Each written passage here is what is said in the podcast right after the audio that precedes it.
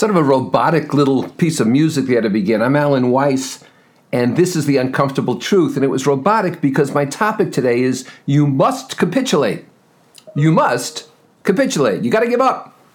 You know, I knew a guy, still around, bright guy, but winning was not sufficient for him. The other guy had to lose. You know what I mean? He could win, but not good enough. The other person also had to lose. Today, people don't want to convince you or persuade you. They want you to surrender. They want you to give up to their point of view. You have to recycle. You have to use paper straws. You have to acknowledge global climate catastrophe. You have to support open borders. We have to make reparations, and on and on and on. There's no middle ground. There's no discussion. There's no trying to move people a few steps. You have to surrender before the incoming tide. There's no rheostat anymore. You know, to be finely adjusted, there's only an on and off switch, and they want to be on and they want you off. And it doesn't matter, you know, what the cause is, left or right, up or down. We're supposed to conform to using 19 different pronouns that people want to choose, no matter how cumbersome or ungrammatical or ridiculous they are.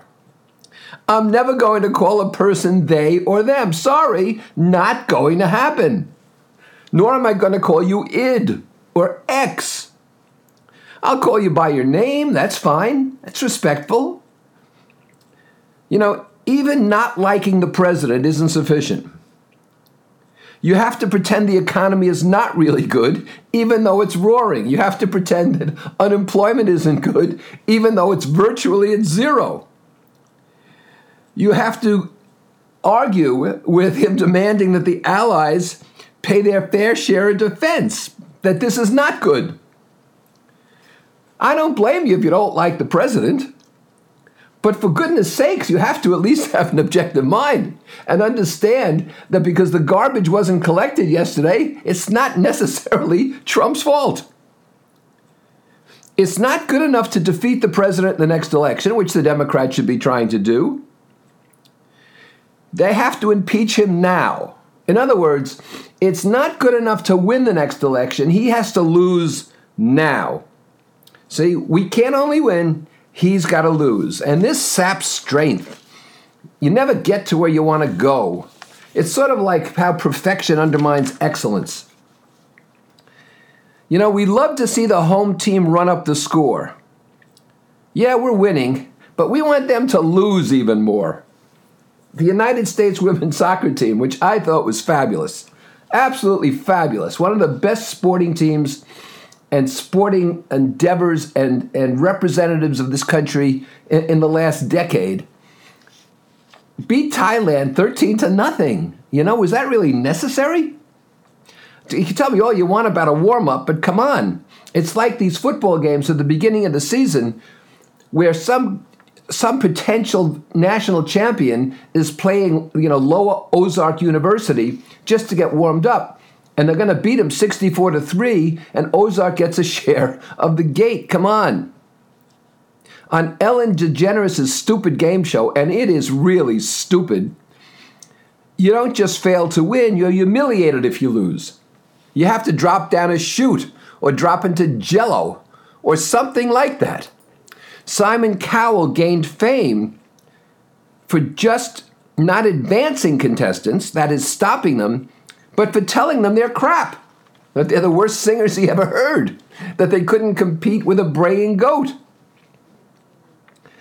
It's sick to require capitulation and surrender. You know, in the old days, when somebody surrendered on the, on the military field, the commanding general of the losing side presented his sword, it was accepted, and people were paroled. Even in the Civil War, a terribly bloody war, the bloodiest war we've ever been in, 800,000 people died. Losing generals surrendered their sword and their troops were sent on parole, with some exception, like horrible, horrible prisoner of war camps. But even in warfare, that's happened. But in the civilian world, we want absolute and total surrender, unconditional surrender.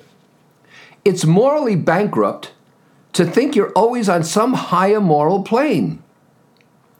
You know, somebody said once, I forget who, not me, that the most corrupt people of all are the morally certain.